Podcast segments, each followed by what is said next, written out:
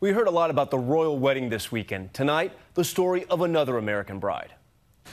When a big storm rolled through the Big Easy this weekend, rain, hail, and wind plowed right over the Bayou Boogaloo Music Festival and flooded areas of the French Quarter, where Katherine Scott and Sean Dunham were to be married. The rain we were expecting was not really what we were expecting because it was basically like a monsoon. It got so bad, their wedding venue, the famous Preservation Hall, also took on some water. Right around the time that the ceremony was supposed to start is when it was absolutely at its worst.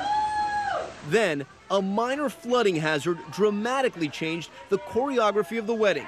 You've heard of walking down the aisle. At her wedding, Katherine had to be carried down the alley. The groomsmen lifting the bride over the water so she could get married. Bride and groom finally united, married, and now dancing together. I had the dress, I had the ring, I had the man, and that's all that matters in the end.